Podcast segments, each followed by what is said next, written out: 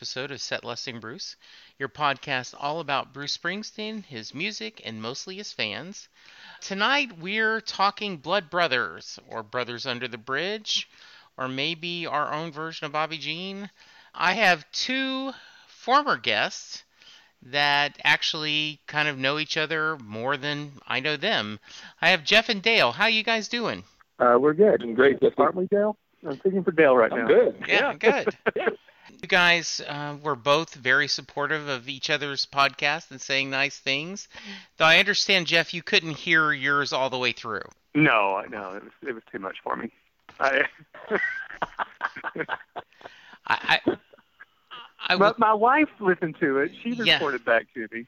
yeah, But she uh, she yeah. thought she said it came out nice, and I thought it came out nice. My biggest issue is I hear all the uhs and so, which is one of my crutch phrases. Mm, I also think of the um, back in the early ticket days, you know, game because I can do that a lot when, especially when I start talking. hit a triple. with the Yes. You know. And when you editing those takes a long time. And because I don't do this for a living, I tend to try to I'm just going to hope they forgive me that we have the well and you know um, too much in the system. So I understand. Jeff, at least at least Nancy listened to yours. Joe listened to mine for five minutes and said, My God, all you do is talk. You don't even let you don't even let poor Jesse talk. You're obnoxious. that, was, the end of it. I, well, I don't feel that way at all. I think it's always a good I don't either, but I never Yeah. feel that way. You know? So, see, I just said and so. Um, we're we're recording this on May 18th, and we had planned to do this. Um, I thought it would be fun to kind of tell some travel stories and war stories, talk about how you guys met and your Bruce journey together. And because you were friends before you met in person, and now you've developed this, you have met in person, you developed this friendship. But we had a big loss in the music industry uh, today, and it's especially hitting Jeff hard. So you want to talk a little about it? Well, you know, I mean, I, they uh, the quote unquote grunge movement. I mean, that was uh, my college years, and uh, I, I was and still am a uh, a huge Pearl Jam fan, Eddie Vedder uh, fan, and um, and then Soundgarden. To me, you know, they were they were right right there with them. I think that Chris Cornell's voice rivals anyone in the in the history of rock. And uh, yeah, this morning my wife went to go work out. Uh, she usually leaves about 40 minutes or so uh, before I get up, and then I got up and run. But when she uh, walked out, I turned the the TV on to hear the weather, and uh, as soon as I did, I heard the news. And I've heard people say this before, but I literally bolted straight up out of bed and uh, went in and, and got my laptop and and turned it on. And uh, yeah, it was it was a it was a blow. I mean, it, it felt uh, uh, like a punch in the stomach. And then, uh, of course, the news that's followed today. Um, it's it's a really really sad sad story and um and you know it's amazing that those those guys and, and I, I've uh, seen a lot of tweets about it today, but you know those all of those bands uh, that meant so much to me as a kid, all of those lead singers uh, have now died except for Eddie, and um, I think also uh, I've been thinking about this a lot today too. Is for one thing, depression is uh, very real, and Chris was very open about his battle, um, and it makes me appreciate our guy, um, Bruce, so much too. I mean, uh, who also has been very open uh, with his battles. Uh, For anyone who's read the book, I'm sure that most of us have. Um, so it, it's it's been tough. You know, it, it's it's a weird thing to have all of these guys in the past couple of years, uh, especially Prince um, and and Chris Cornell, who you know you you grew up listening to. And for me now, I mean, Chris, uh, it isn't that uh, much older than me. He was a few years older than me, but um, it, it's it was a, a tough tough day. And like I say, I just think I think Rolling Stone had him ninth on their uh, best lead singer of all time. Uh, but his range, there was nobody that could touch him. And you know, I was um, old. I am old.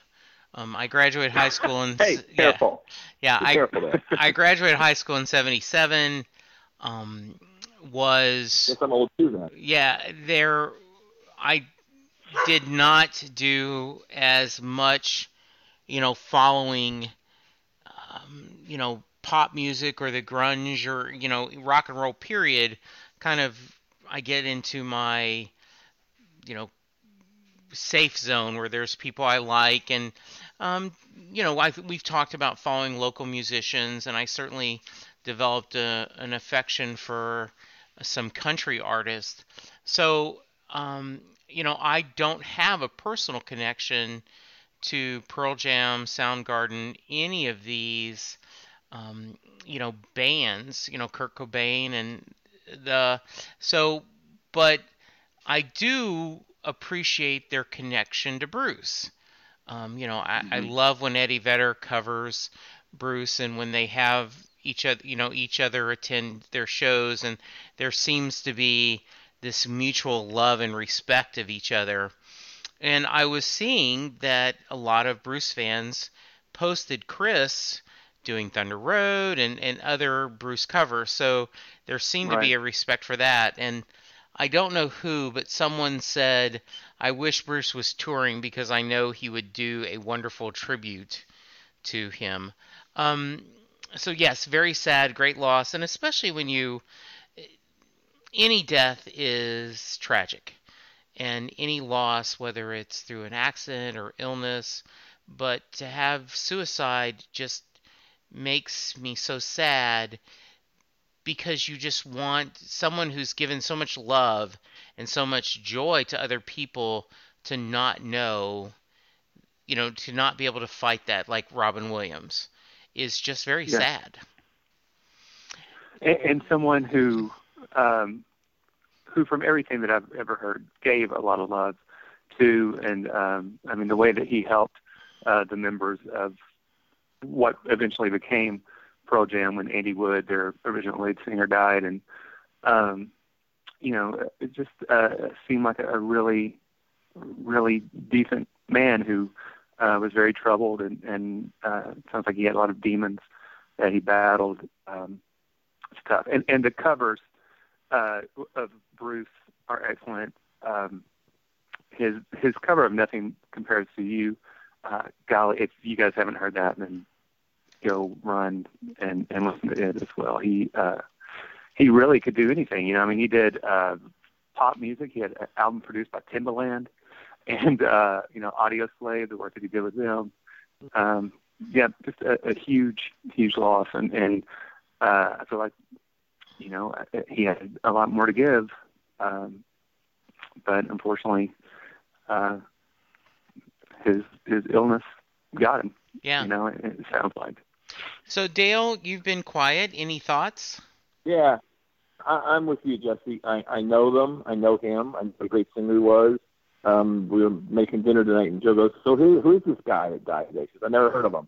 So I pulled up Black Hole Sun on on the uh, on Alexa and let her listen to that. She's like, "Oh yeah, I heard that song." She's like, "But it's it's um, you know, I think our, our truly our one Jeff and I's one concert experience together was Pearl Jam in Dallas." That's right. which That's Joe right. still says Joe still says is the worst concert she ever went to because she knew four songs, right? Yes. And, and I'd warned her in advance. So grunge is definitely not her music. You know, she'd much rather see Neil Diamond than Pearl Jam, right? And uh, so the grunge, I'm kind of like you, Jesse. The grunge thing was I, I'm I was, you know, you know, fortunately for Jeff, he's way younger than we are. yeah. So it was, it was not as big a deal for me. But I I know. I know the music. Um, you know, but it wasn't. Um, it wasn't like Prince was. I mean, like last year when Prince happened, that was you know. But still, you know, I mean, my first thing was, yeah, he's pretty young. You know, yes.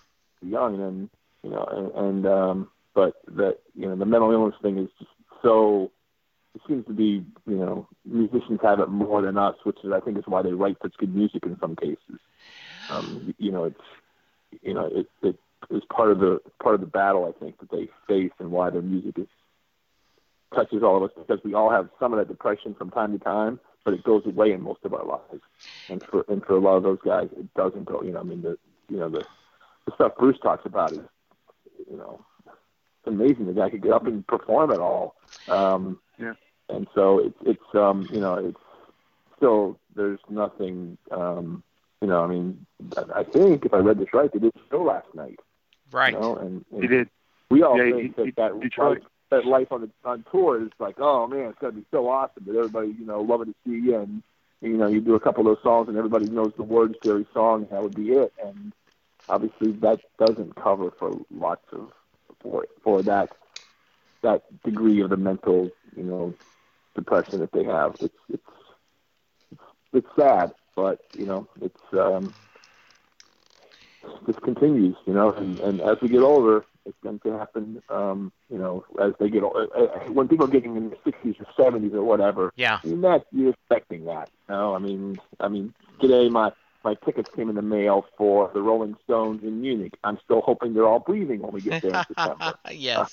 You know, that's to be expected. But the 50 50 year old guys, you don't expect. You know, or or the, you know, even worse back in the day when it was the 27 year old problem. Right. You know, so Yeah. it's it's um And you know, it it uh you know, it's just a way to to appreciate every day that we get with whoever we like to listen to.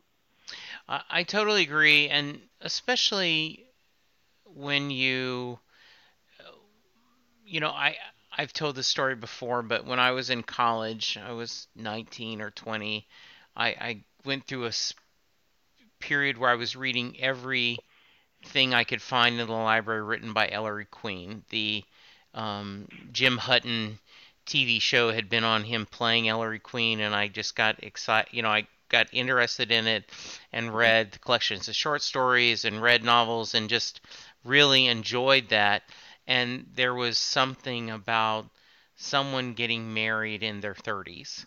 And I remember at 19, I think he was 39 or 40. I don't remember exactly, but I remember going, wow, why bother getting married when you're that old? Um, and you know, now that I'm 57, I, I Yeah. look at my 19 year old self and say, boy, are you a fool? And um, it is it is a cliche, but you now hear someone at 62, you that's so young, you know.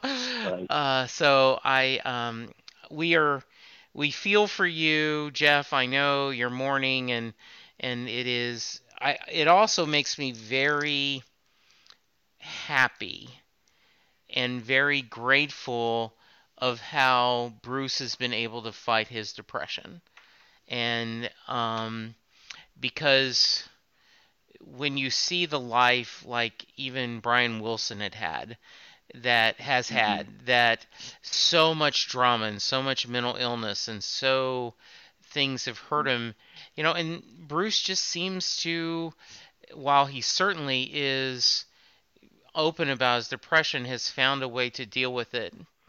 Um, I, I'm, you know, and so uh, you just kind of hope that he continues to have good health. And um, as Linda said, when that day happens, I'm going to worry about you, Jesse. Mm. And I go, I don't even want to talk about it, right? That's right. We don't have to. That never Exactly. happen. Um, So- Yes. By the way, um, I wanted to bring up, Dale, you're talking about seeing the Stones. Um, my friend Sam, I went to lunch with him today, and his brother in law, or his stepbrother, ended up um, not being able to make this trip they were going to do. And Sam wanted to know if I wanted to go, and I don't think I'm going to be able to get the time off.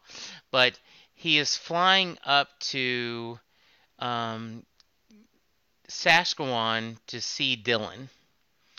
And Mhm. then like and then within 2 days later like um he's playing at Moose Jaw somewhere in Canada. And then he's flying back home and he's he was saying that at 70 something years old um Dylan does the same show every night.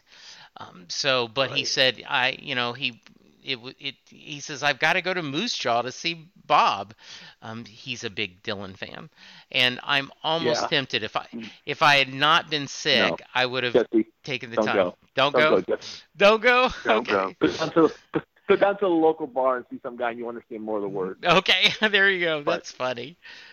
I mean, Boy, you know, Uh, go ahead, Bill. and I know it's blasphemy amongst the Dylan fans, but I got to say, probably in the top five worst shows of all time was my only Dylan experience. Um, Interesting. I I was in Atlanta um, for business. Uh, the the Coke auditors said, "Hey, you want to go out to a show?" And I'm like, "Sure." And it was it was Willie, Mellencamp, and Dylan, right? So my theory was, and my theory for going was, I've seen the other two, but I haven't seen Dylan. I need to see Dylan. yeah. So we see Willie, and it, you know, it's the Willie set. You know, you can tell you the songs in a row he's going to play, but it's Right. Willie. And then Mellencamp put on decent show, but it was a mediocre Mellencamp to me. Um, and then Dylan comes out, and it was interesting because there were, this was uh, 10 years ago, so there was five what I would consider older ladies. They were probably like the mid 50s, who now would be considered younger ladies to me, but at that point they were older than I was. And they're sitting in front of me, and he played three songs, and they one turned around to me and talking to me and goes, "Which one is he?" Right? Because there was no movement on stage. There was none. There was a bunch of people in black suits with white shirts and ties, and there was no movement. And I said, "He's the Was one he, behind the uh, keyboard."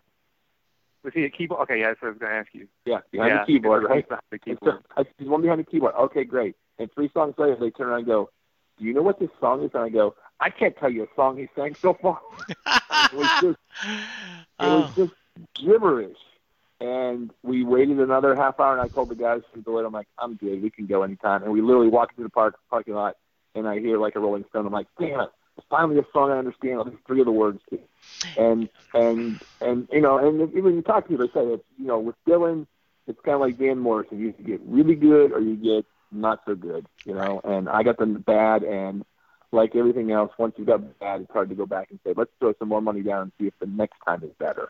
But you know, it, that's just my experience, and I'm sure people think the same thing when they go hear Bruce, if they're not a Bruce fan sometimes. So Um, that was how Linda felt when we went to the Rising tour. Um, by the way, I just was looking at that 2002 show and saying how much the you know the set list of that was my first show, so there were songs I mhm. did not know as much. I got Jungleland my first year, uh, first show, didn't even realize it. I was like, oh okay, I don't know this song. Um, Was that in Dallas? yeah, it was like in You got 2002. Meeting. Yeah. meeting and Jungleland. Yeah, and no, that was that was that was no. Meeting in Jungleland was the was the show with the little girls. Yes, and where um, Bon Jovi came out and did right. Yeah, Yes. yeah, we ruined Glory Days. Yes. Um. So, Yeah. but Linda was like, I don't know any of the songs, and I used that example. Um, a couple years ago, we went and saw uh, for Christmas, um, you know, Handel's Messiah. And I said, it Mhm. truly is like going to a band and you only know two songs, you know, the Hallelujah chorus and, uh, Right. you know, the, uh, you know, the uh, a sun will rise. I'm I'm drawing a blank on the lyrics now, but that's the only two songs we know from the, the Messiah. And so we're sitting there the whole time and like, oh, I know this one, and so, Yeah. um, yeah, But here's the difference, though, Jesse. yeah, When when you guys went to see The Rising, he didn't know those songs because they were new. Dale didn't Yeah. know those songs because he couldn't understand what Bob Dylan was singing. Those Yeah. were all old songs, yes, Yeah, but you couldn't understand. them. So that's a big. I, I've seen I've seen him probably five times, but and I think I might have said this the last time I was on here. But the last time that I saw him uh, was with Merle Haggard, and uh, Merle Haggard opened, and and uh, Merle just kicked his rear, and it Yeah. was amazing. And then Dylan, it, it was it was bad, and and I don't expect Dylan to talk to me or uh, you know to to move around, but he sit at that keyboard and never once even looked at the audience, and uh, yeah, it's pretty bad. And so I've decided to never see him again, that is, even though yes, Jason Isbell is touring with him, but I'm going to see Jason yeah, uh, solo, so I will be okay. because it's the it's the big show, right? It's the Outlaw Hobbs thing or whatever it is. right, Yeah, yeah, Is it? hmm Yeah, yeah. Yeah. I think uh, Nathaniel Rateliff. I, I would go for that, but uh, oof, man. Yeah. Well, we're just pissed off every Bob Dylan fan. Yes, we're sorry. Um, yeah. you know, I love Bob Dylan. Bob said. to a certain degree, um, J.B. Clark from you know Bruce Springsteen sings the alphabet just recently said, "I'm more comfortable reading Bob Dylan than I am hearing him play." Um, you know, re- you know, reading his lyrics as if it was poetry, which it is, and I am amazed at times. I will hear songs and I will go, "That that is amazing that that's that song and where it came from." Um, so, um, and I have almost convinced Sam that I'm going to go over to his house and we're going to do a Jackson Cage match on a couple of Dylan songs. So that should be fun because he loves him. He and um, so and he has talked about that like you know it's going to be the same show and you never know if he's going to be in it or not and so he may not look at you the whole audience at all so we'll see what happens And, Uh, and I love Dylan, and I love yeah. his later work. I mean, I think Yeah. his albums have been Mhm. amazing, but Yeah. as far as seeing him live, no, I'm never Okay. doing that again. Okay. No. Yeah. Just for clarification. Very nice. Um, so, talk to me, and we'll start with Dale. Uh, your side of it. How did you guys first meet up and become friends, and kind of Mhm. how this long distance Bruce friendship has Right. happened?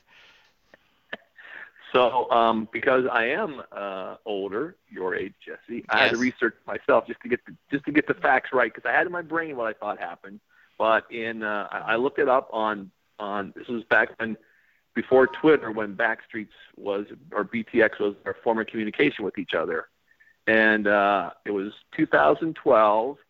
There was a posting from some Jeff guy in Dallas that was trying to get GA for Kansas City, and he didn't get any for him and his wife. And then there was a drop one night where I grabbed a ticket and I and I sent him a note saying, "Hey, there's some out there," and uh, we ended up meeting up in Kansas City later that year. Um, I think out in the courtyard of the Power and Light District before the show, and uh, I ended up getting in the pit, but Jeff just missed it. He and Nancy were on the other side. Um, I think my favorite story from that night was when we got to our favorite song, "Waiting on a Sunny Day," which we both are not fans of. Yes. And I remember looking at Jeff, and he's got that frown on his face, like some of us have. Not you, I know, but like some of us have. Not like when my wife is happy as can be singing along, and he's got that frown. I'm like, look, there's like 17,500 people here live in it, and there's like 500 of us going, really again tonight. Yes. Uh, and I think that's the only show we've been to where we've even even like I mean we've been to other shows at the same places. We were at the the Final Four rain thing. Uh, we've kept in touch Omaha. with Twitter or Omaha. So- were you in Omaha too? Well, I can't remember if you went to Omaha too. So remember. Yeah, I think Um, you both both- Yeah, same we did Omaha and KC. you yeah. you both you both were at the show for the Final Four, out at Reunion Park. Mhm. Yes, Um, Yep. in a lot but, of but he was he's he's the more the diehard person who went there early in the morning, and stood in the rain all day. Uh, I have been close enough. I went late in the afternoon, right before the show, and didn't get wasn't completely frozen.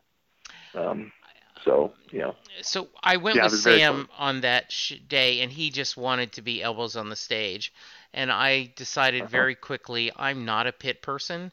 I like to sit down, uh, so um, Mhm. I that was a problem. There was no yes, city. there were no seats. So I ended up going during um, the the band right before Bruce, and I'm drawing a blank on who, who they were now. fun. Um, Fun. Yeah, and um, yeah, fun. Was No right. fun. Oh, I got a thing of curly Q fries, a diet coke, and I sat on the ground right next to the sound, and I could put my back against the little um, gate that keeps it, you know, this, you know, barrier. And then once Bruce came on, I stood up and I got a great sound from there. Um, there is, that's a really fun show. Uh, it was very hit centric, but it was, Yeah, I think, because was. there were so few of us and the There weather. were so few of us. yeah, uh, they really thought it was going to be as full. much as Go ahead. As much as I hated the weather being bad, the weather was really good for Bruce fans because it got rid of the riffraff. You know, because Yeah. that place would have been packed to the gills with people who had no interest in seeing Bruce Springsteen, who had been Right. talking and jabbering, and we would have got nowhere near anything. You know, and and it was a brutally awful day. I mean, my my wife and her, twin sisters in town, and I coerced to get them into. There was a there was a Diet Coke area in this back center that had some sofas and some cushions on it. So they sat in there out of the rain the whole time, and um, it w- you know it wasn't it wasn't the day for the faint of heart. So it kept those thirty somethings who might have caught to see who this Springsteen guy was away because it was miserable out. And so it was, you know, I remember when you know when Barkley came out and he used some expletives about what he thought about how crazy everybody was. It was out there in the driving rain. I'm like, Yeah.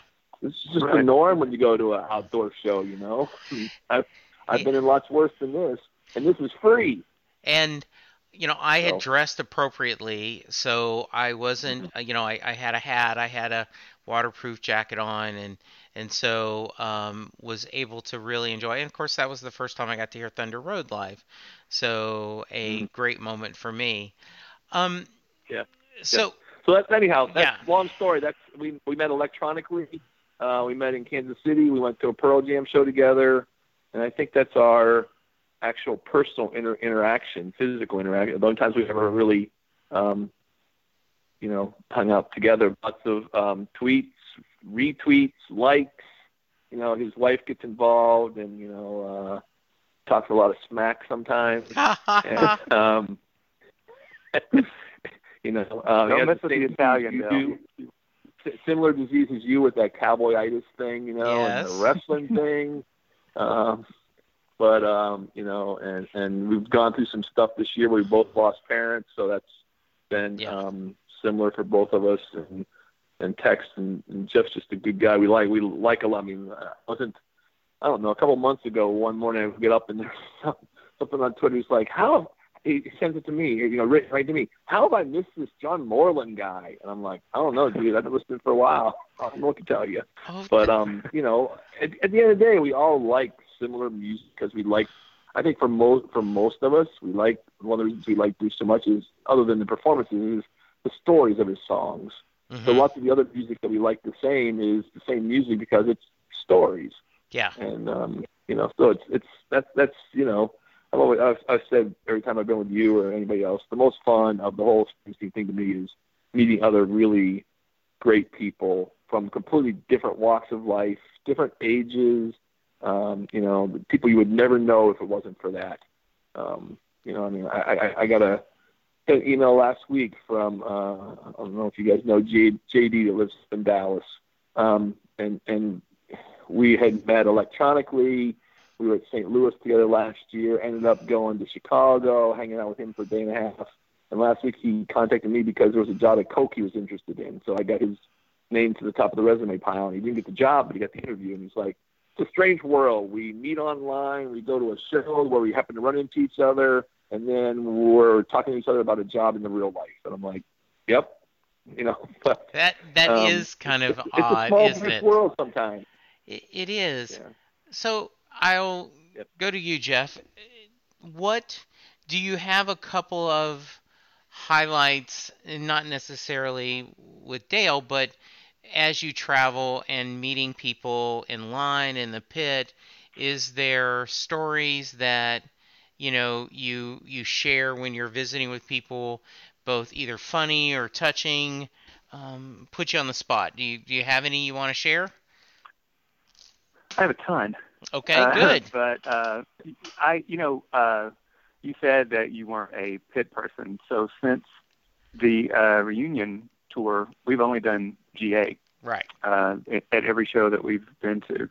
Um, so you know, we've hit the hit the lotto and and uh, and missed it. Uh, I remember once in Dallas, we um, we were running, or, or- someone was running late. Uh, the person in front of us let us go in front of them. Let me see if I'm getting this right. They, so we went before them. The people behind us ended up being number one, drew number one on the pit line, which meant we were last.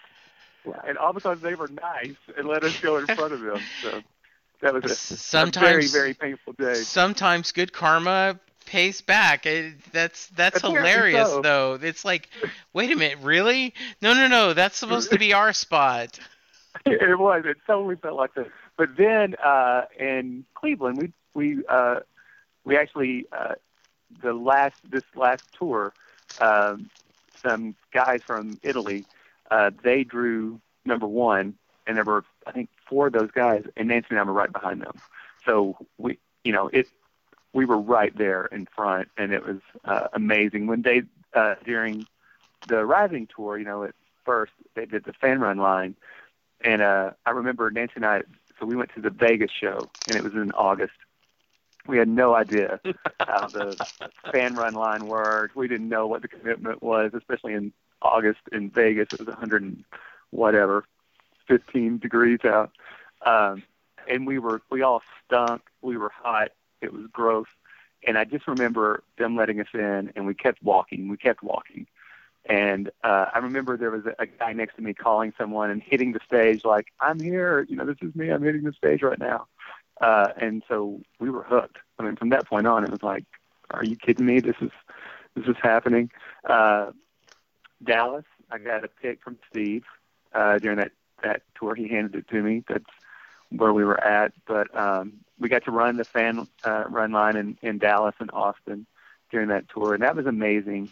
Uh, I may have mentioned this before too in the last time, but um, but we you know we we met people from all over the world, people that uh, couldn't speak English, but they knew to come up and hold their hands out, and you would write you know write the number and and write their name on the the line, you know, the, for the roll call, and uh, and there's people you know that I still uh, talk to from Canada and New Jersey and Philly and Chicago, and and it is this uh, amazing um, community and these people that you know you're bonded um, totally because of of this one guy, and and just the people are really really neat.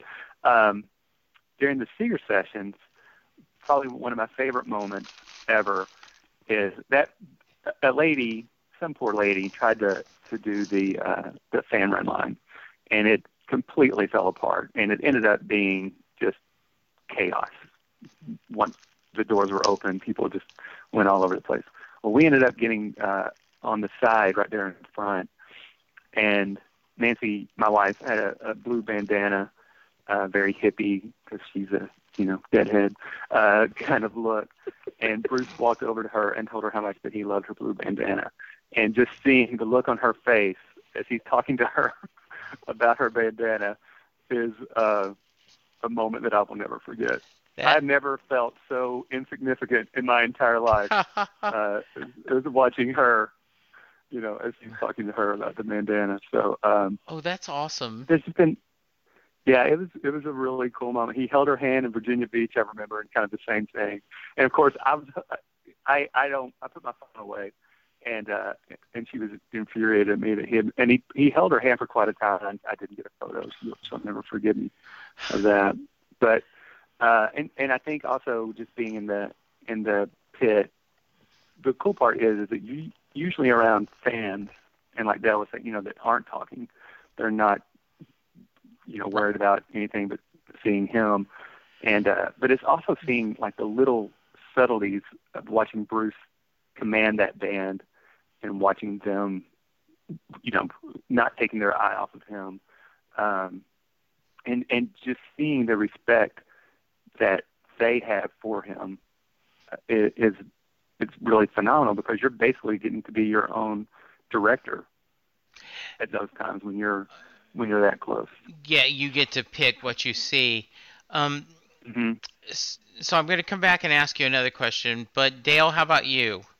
Um, any so- stories that think you come out that you think of during your travels? Yeah, there's there's there's a bunch, and, and they're they're you know they're all ones that I've shared multiple times. Probably always share on your podcast once or twice, but a couple that really the first time we hit the lotto well was uh, in Austin um, on uh, working on a dream.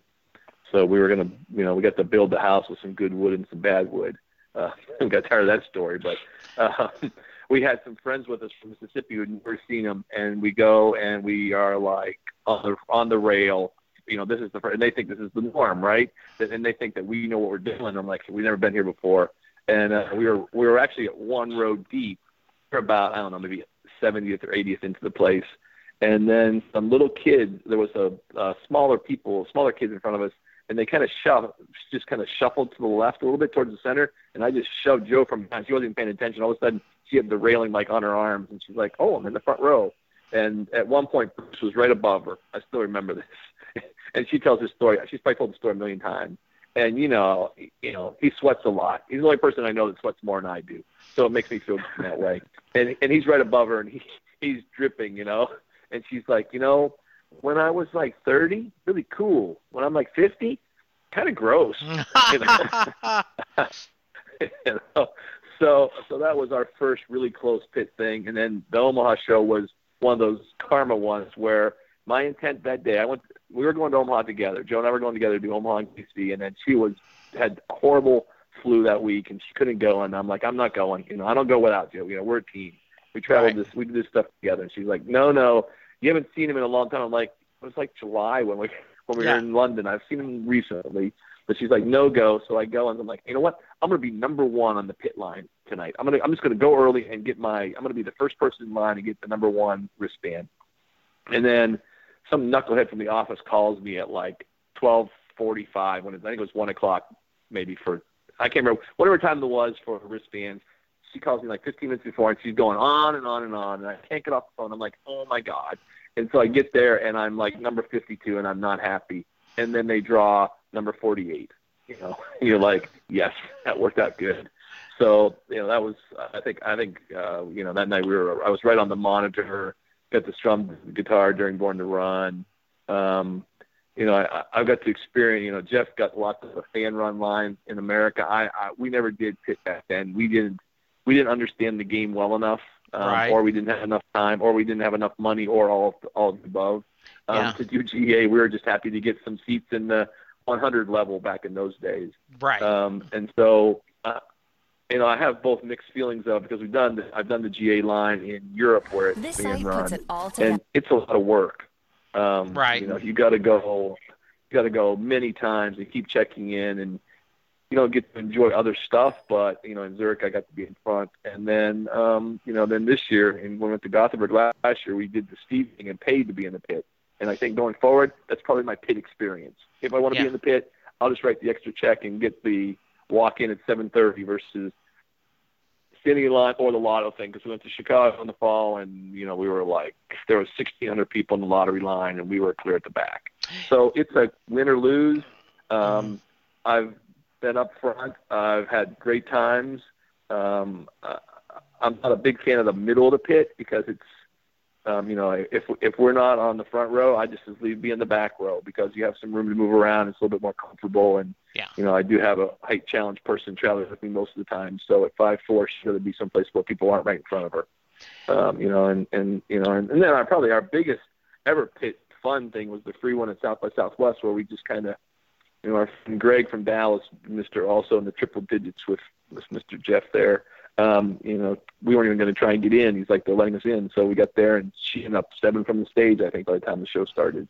So we've had lots of really fun pit experiences. Mm-hmm. Met, like Jeff said, met really cool people. You know, in Europe, we met a bunch of Americans who we see at other shows in America. So it's really fun. The show is far more vibe. You know, it's just I, I, um, you know, last year on tour we did seats a bunch just because we had to get her back in shape and things like that. And and seats are fun in some places, yeah. but it's not the same. I mean, once you're in the pit, you know, it's it's hard to not want to try.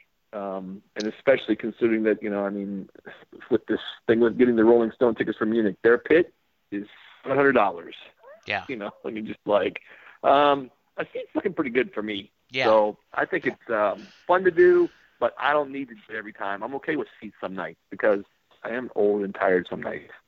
Yeah, I so. think that's an interesting point because I think if I was just standing for the three and a half hours, I would be okay. Right. But it's just it's such a long that's day, and it's a long day. Yeah, with my Um, you know, I have a little bit of back problems. I certainly have a weight problem, and so I, I just think. But I will agree when you're sitting in, uh, you know, in a high seat because I'm just happy to be in the room, and the people around you are talking, and it it can you kind of have to just. I put my mental blinders on and go, look, I'm just going to focus on the show and not worry about it. Right. So I do think it would be fun to be in this pit with the same exciting these people that are as passionate as we are. Yeah, the one the one I'm mad that I missed the most was the show in Houston that I think I don't know if, I don't know I don't remember if Jeff and Nancy were at that show, but I know I know uh you know Jesse you were at that show. Yeah. Um, because it was such a little pit, Yes. right? But it was good, and, and it was, you did you couldn't lose because that pit was so small, Right. You were going to be really really close no matter what. And I literally got a text from somebody on a Saturday saying, "Hey, they just dropped some pit tickets," and I was like not at home, driving the car, couldn't like pull over, and by the time I had you know, I didn't have it. And then I ended up with, you know, seats that were great seats, but I get some knuckleheads in front of me who want to talk the whole show. So we had to address that while the Yeah. performance was going on as well. But, um, you know, that, that's the advantage. Although, you know what, I've had some, we had a really stupid pit experience in Austin too the next time in that this, um, we're, we're in the, I think we're in the encores and there's a, uh, guy probably maybe in his mid to late 60s behind us, and he's got a big poster, right? And Mhm. so during the encore, he decides he's going to bring his poster to the stage to Bruce. Okay. Now we've all been standing in the same place for three plus hours, and here's Right. this guy who's going to work his way through, and so he got rejected. He got sent back, right? Yeah. So then he sends then he sends his um, female associate with him, and she's like, "But my husband saw him. You know, my friend saw him at the Armadillo, and they were like, we don't care." And she's like, "But I've got a I got a sharpie. So let me think of this right. During the encore, Bruce is going to stop singing to sign your poster. No, get out of here. No, yeah, No. get out of So- here. Um, you know, so I'm I'm I'm thinking that in especially on the East Coast that you might be seeing that more in the pit where it's you know a little bit more um, people who have you know more attitude and not afraid to speak their mind versus in the Texas or Missouri or uh, whatever pits it might be a little bit more gentle. You know, as long as you don't have 16, 12 year old girls like we did in Dallas. Yes. Mm. So one of my favorite stories is that Houston show. Um, we had driven down. It was my third show in 30 days, which was something special for me. I'd never done that before. I'd done the free show in Dallas, drove to Nashville, and then down in Houston. And um, after the show, my wife is going to the restroom, and there is a very drunk lady going, "I- "Is it over?" I'm like, "What? Is the show over?" Yeah, it's over. He he did a little over three hours. You know, it was a great show, but he didn't play Born in the USA. Uh, Yeah. no, he he doesn't No. always play Born in the USA, but it's his biggest hit. Yeah, I know, but it's just you know, it's not. And so I now, um, anytime I'm at a show and Born in the USA gets played, I tweet, and Mhm. somewhere there's a drunk lady in Houston who's now very happy. It's like the the drunk lady that I in St. Paul for the uh, Devils and Dust tour who kept yelling for Dancing in the Dark. And I was like, Oh. lady, he's not playing Dancing in the Dark. And the um, the Devils and Dust here in the DFW area, it's in Grand Prairie, and um, a Mhm. really nice theater. And there were four college students, college age students that looked like you know two couples that got up in the Yeah. middle of the show, and you heard her going, "He's not playing anything I know." and Yeah. so, um, yes, he is. yes. It's a different way. You don't know that it's the same song. right. It was. Hey, he played Born in the USA that night, right? Yeah, I think he did. Yeah. yeah. Um. I think he played with What Mike that night. Yeah. So Can I say something real quick? Please. Uh, when uh, Dale said Austin for working on a dream, I just want Dale to know that I was also there. I was in the pit, Yeah. and like Dale said, if, if I'm not in the front, then I make my way in the very back.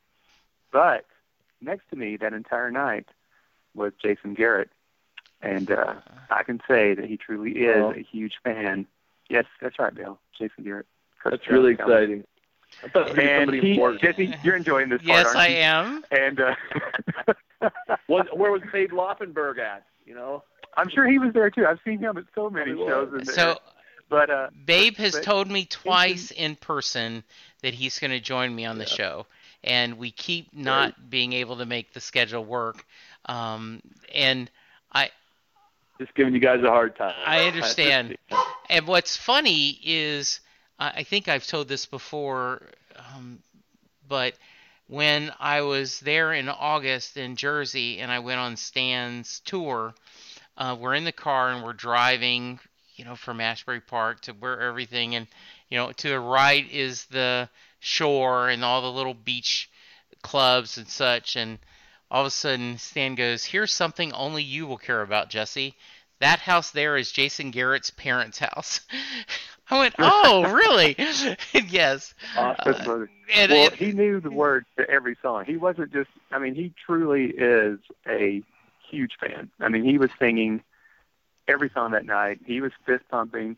He he uh and it's funny, you know, we all know how robotic and reserved yes. he is, but he Right. he was not. He was as much of a of a dork fan as the rest of us. As we are. Yeah. What, yeah, as we are. What's interesting, Dale, is Jeff and I will both eh, do this. About once a year, he jumps on a nighttime show that's on the sports station here, The Ticket, and they just talk Dylan and Springsteen. And Mm. the next morning, every sports commentator, everything goes, Where is this guy? You know, when you get Right. him not talking about football, he is funny, he's articulate, he's passionate, but you know, he just plays it very safe as a coach and uh, is very robotic. So that's that's pretty funny. But, but I think I think you know, it, in some case lots of us are that way, right? I mean, you know, I had here last weekend with some friends, and they're like, "You're having fun." I'm like, "I have fun when it's good stuff, but this is what we're doing." You know, Yeah. It- it- Exactly. I, I have, I have, you know, we go to see some what people think is highly entertaining music that I find highly painful, right. and I'm like, "No, it's not enjoyable. Sorry." Yeah. But you know, if you get something good, and and so you know, I mean, we, you know, I mean, the three of us could talk about Springsteen probably for two and a half days without stopping, other than you know, Absolutely. um, Uh, we you know. So uh, uh, we do need to figure out a way to get the six of us to dinner somehow, because I think that would be fun. And uh, Linda would be um, the odd uh, spouse. She'd like, really, you guys are obsessed as they are? no. Uh, Well, Joe, Joe is really into it, but she would get tired of us yes. being geeky. I mean, remember, she listened to the podcast for five minutes and go, "Oh my Yeah, god, exactly. seriously, you talk about this for an hour?" You Yes, know? we did. So we we are. I, I did did hear today something about a Dallas trip um, sometime coming up soon oh, because good. our daughter's best friend from college lives in Dallas, and they have a baby now, so everyone wants to go see their baby too. So maybe there will be a Dallas weekend That would be um, awesome. coming up, and Very yeah. cool. we'll just make sure it's before football season. so exactly. Um, and condolences to your lovely bride on the Rockets um, exit. I know Oh, she was sad. That's all right. No, you know what? Though, at some point, at some point, this is because like, again, at this point of our lives, it's entertainment. Right. It's not the fanatic. It's not the my Monday's terrible because my team lost on Sunday. We got you know. Plus, she's a Bears fan, so she got used to losing a lot Right. lately. Exactly. Um, so we got late in the playoffs, you know, and she, and, and so um, you know she's having some issues. So we we have to go to we have to go to one playoff game, and she's like, I'm good with that because the, the tickets get more expensive, and the Warriors are going to destroy them. Right. You know? So when they completely fell apart against the Spurs, and I was actually in. Um, I don't remember where I was, someplace else when it happened, Okay. when when the last game happened, and she just called me like, "Thank God that's over because that's embarrassing." you know. And and so again, we go we get half the regular season and playoff games, twenty some basketball games. That's pretty good for uh sixty two year old five foot four lady who likes NBA basketball as much as anybody. So I'm just really, really pleased that I found somebody who loves sport and music and we'll, you know and I've said it before, her favorite thing is the big show. She loves the stage.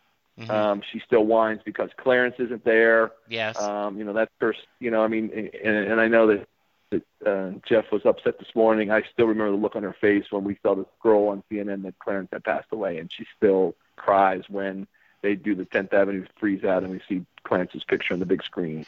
So I'm just happy that I found somebody that, that likes sports and music that much, and will go to some things that doesn't even know. You know, when we first went to Jason Isbell, she didn't know who he was, and halfway through, she's like, "Oh my God, he's so good." You know, That's or we went awesome. to John Moreland, she's like, "He's the saddest." He's the saddest guy I've ever seen sing, and I'm like, yeah, but listen to the words. Yeah. You know? Um, so we go to those things, but I still, you know, like next Wed next week at this time, right? Mhm. This is Thursday. Yeah, next Wednesday we go to see you two. So she'll be pretty pumped to see Bono and the Edge. Oh, Um, nice. So even if it is stupidly expensive seats that Oh. aren't really close enough for our liking, but I you bet. know, Do Uh, I'll put you both on the spot, and we'll start with you, Jeff. Do you have a favorite city or a couple where you've enjoyed seeing Bruce perform? Could be domestic, international. Just do you have one? Yeah, you know, uh, Cleveland. Oddly enough, we uh, that's the place where we have always, always had amazing luck. Like I was saying, you know that we. I mean, I, I told two stories where we were in the front row, Yeah. and uh, and it's I- you know I really enjoy that town, and uh, I know everyone knocks it, but uh, I mean you know you can take the time go down and see the Rock and Roll Hall of Fame. Uh, there's a the sports arena is usually uh, where we stay, so you can uh, go catch a game, and uh, I I just we've always been really really lucky. Actually. Uh, three times we have been in the for, uh, for vote for change in, in Cleveland as well. Um, so that is that's just like our good luck city. For whatever reason, we've always uh, done really well there. Uh, when North Carolina yeah.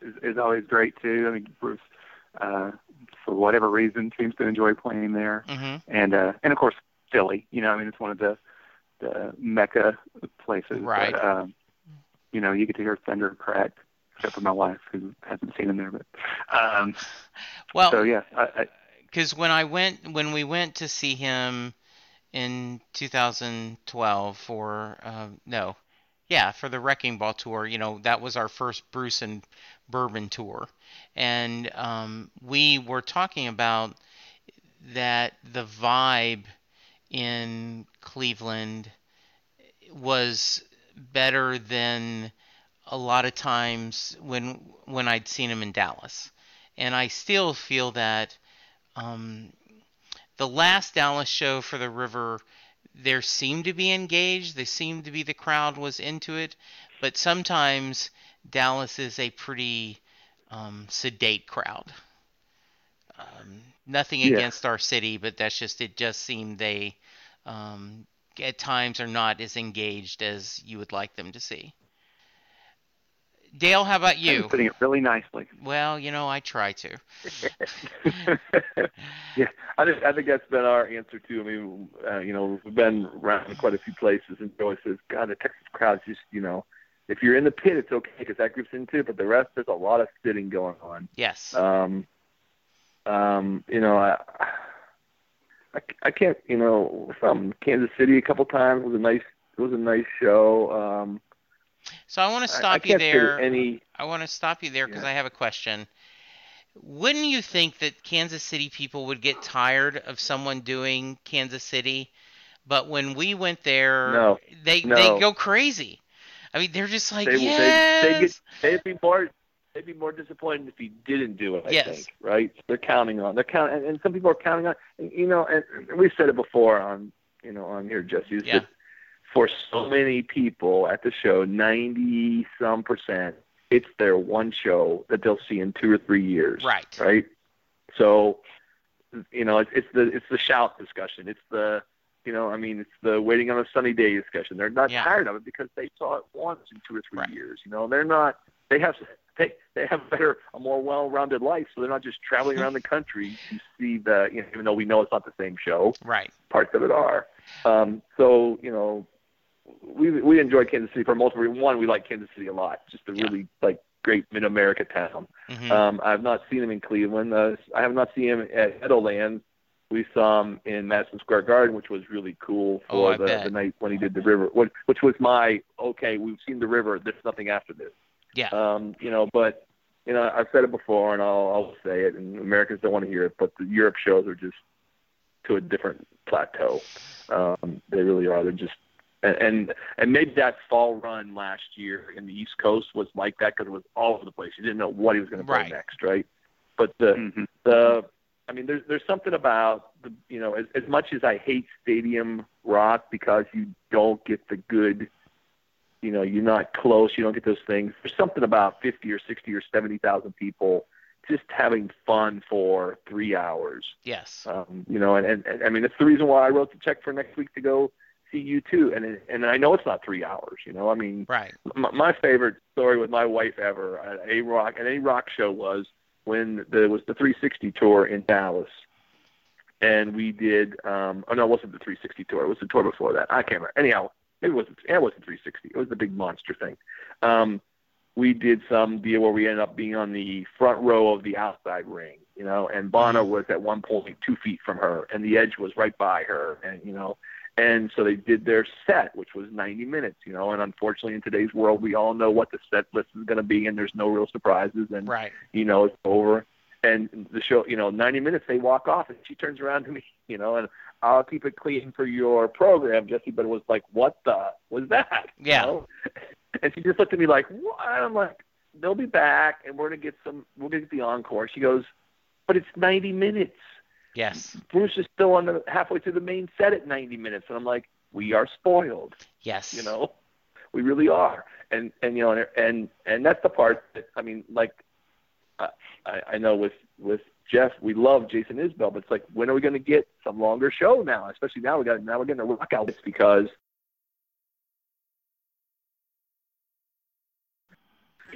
to me if i had to rate out of my 30 some shows those are the top five always not even close nobody else has touched it um but i haven't seen them in a football in a stadium I've Right. only seen them in arenas in America. Um, I haven't seen a stadium here. I didn't go to the Meadowlands.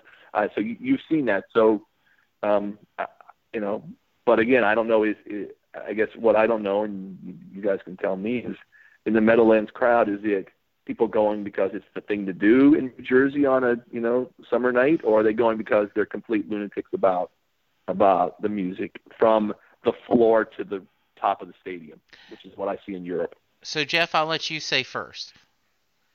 Um, I think that it is a rite of passage uh, for the young people there, and uh, something that they feel like they should do. I think that um, there is a certain, um, not arrogance, but you know, I, I mean, I, you know, a, a a certain ownership, which they deserve because I mean he's from Jersey.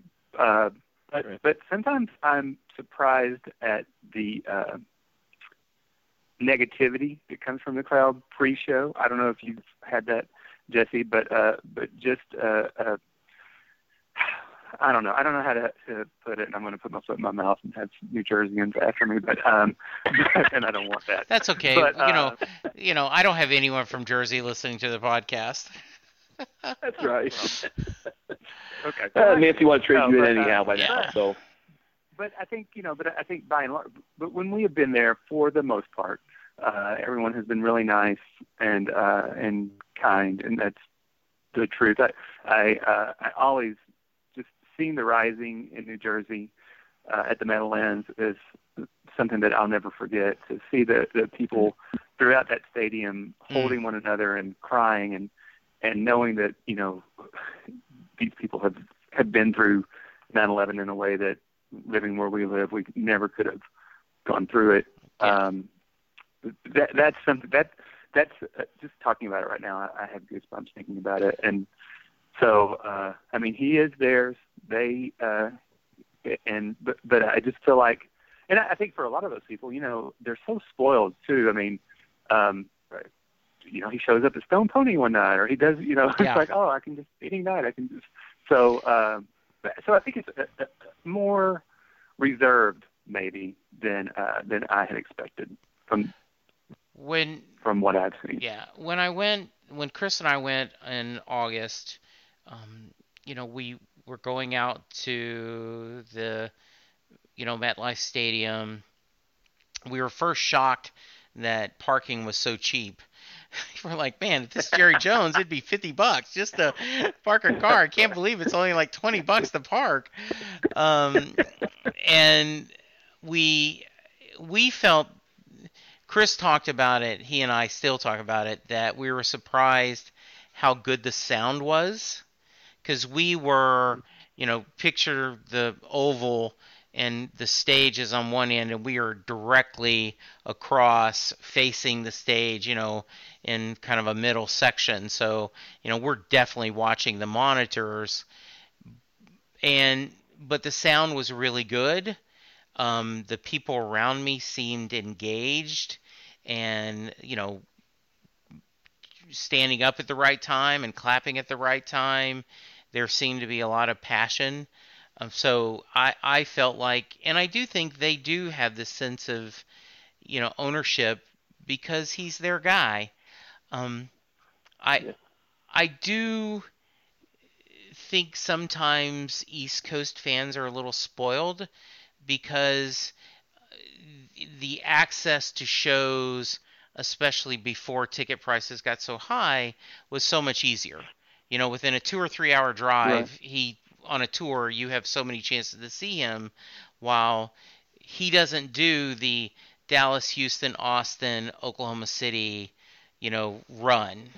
You know, he we may get one Texas spot, and it usually is right. If he doesn't, if he does Dallas, he doesn't do Houston, or if he does Houston, he doesn't do Dallas, and so it is. We have to make efforts to go see him, which I'm glad to do. Um, so okay, that's pretty interesting. Uh, we've we've got an Hey, hour. I, I, I got Yeah. a, I got Please. a funny rising thing. Just I got to throw Sure. in here, just because Jeff brought that up. yeah. Last week we're in Florida. We're out to dinner, and uh, um, wives were along, but Joe didn't go. So I was sitting with my boss, and he's like, "Hey, I got a question for you." He- He drove over there because they went. They were going fishing. He went in his truck there to haul fish back. He's like, "Why over?" He goes, "We heard that that the Rising song by Bruce." He goes, "What's that about?" And I'm like, "Really?" I'm like, "9/11." He's like, "Oh, I wasn't sure." And I'm like, "I thought," and I'm like, "No, not everybody knows all this stuff, you know." Right. and and he's he's not a music expert, but he's pretty in tune Right. with things. I mean, he's the same age as me, and so I was just like, you know what the Rising's about? We don't, everybody knows what. Oh no, I guess everybody doesn't. Everybody doesn't even know what the hell the Rising is, but we Yes. sure do. And it was just it was just hit me like you know. And then Jeff says like you know he gets the goosebumps. I'm like my boss is like, what's the song about? She's like, I, I Okay. work. You know I I- no, about? that is That- that- wonderful. that- Go ahead. at the uh, the Meadowlands show was uh, in, during the Rising. Uh, the first, so we were there for the final that uh, that ten night stand. We were there for eight, nine, and ten. And uh, the first night we were way back in the back, and uh, we progressively moved up. And uh, but there were uh, probably three, and this was 2003, right? So there were three teens behind us, and they are just talking, talking, talking. And Bruce uh, started singing Independence Day. Well, you know, I mean, this is before the River Tour or anything like that. I mean, hearing Independence Day at Right. that point was like, oh Yeah. my gosh, I can't believe we're here. right, And they're rarity. talking. Yeah, and I turn around to them, they're behind me, and I go, I just want you guys to know that I'm going to find you at the next Britney Spears concert, and I'm going to talk the entire time. And they go, and they go, we're not Britney Spears fans. And I go, well, obviously you're not Bruce Springsteen fans either because you've been talking this entire time. So they shut up. They didn't say another word. And then at some point, a, a few songs later, I can't remember what the song was, but it was something another rare song. And when they did it, when he started it, Nancy looked at me and she goes, "Oh my God!" like that. And those girls were like, "Shh." so they had been waiting for 20 minutes, just waiting for us to say anything to each other. Oh, that's could awesome. That is great. Um, guys, this was so great. And, you know, this was very, listeners, to pull back the curtain, this was very impromptu. We just kind of were talking on Twitter and, you know, back and forth and like, hey, we should do a show just kind of talking. And, okay. And so we scheduled it. And so this was wonderful. Um, Jeff, Dale, if someone wants to reach you, how can they? We'll start with you, Jeff. Well, first, aren't we doing the cage match for Mary Queen of Arkansas versus Pony Boy tonight? No, Also, no, no, no. we're not. Okay, sorry. I've been saving that. I'm cage matched Uh, out. It is. it's uh, at Jeff Calaway, C A L A W A Y. Very nice. And Dale? And like Jeff, I spent lots of time on my Twitter name, so mine's at DG Hosack, H O S A C K, 821. and uh, half the time you'll see Jeff and Jeff, Jesse and I just communicating with each other because, or you know, other other us insane uh, Bruce people. Absolutely. Because we don't have a tour, we're gonna have something to talk about. Absolutely. and I am at Jesse Jackson DFW, trying to keep people from not including me in political discussions because they think I'm the Reverend Jackson. Um, and um, by the way, uh, Jeff, you'll get a kick out of this. I've got Mexican Junior and Sideshow Bob uh, going to debate um, Dancing in the Dark or Glory Days. So I have two kind of casual Springsteen fans at best. Junior thinks Santa Claus is Coming to Town is Springsteen's biggest hit, and he figures he must play that every show. Um, so uh, that should be pretty fun. We're going to record that um, later in the summer. Um, thank you guys. I appreciate it so much. Um, if you want to join me and talk about Bruce Springsteen and your experiences, uh, let me know. Send me an email at setlistingbruce at gmail.com. We do have a phone number, 214 736 3121. You can leave me a voicemail, um, post on Facebook, post on Twitter. Just get to me and we'll set something up. Um, guys, thank you so much. I, this was a blast. Um, send both your lovely brides my best, and uh, we will talk soon. Bye, everyone. Thanks, Jeff.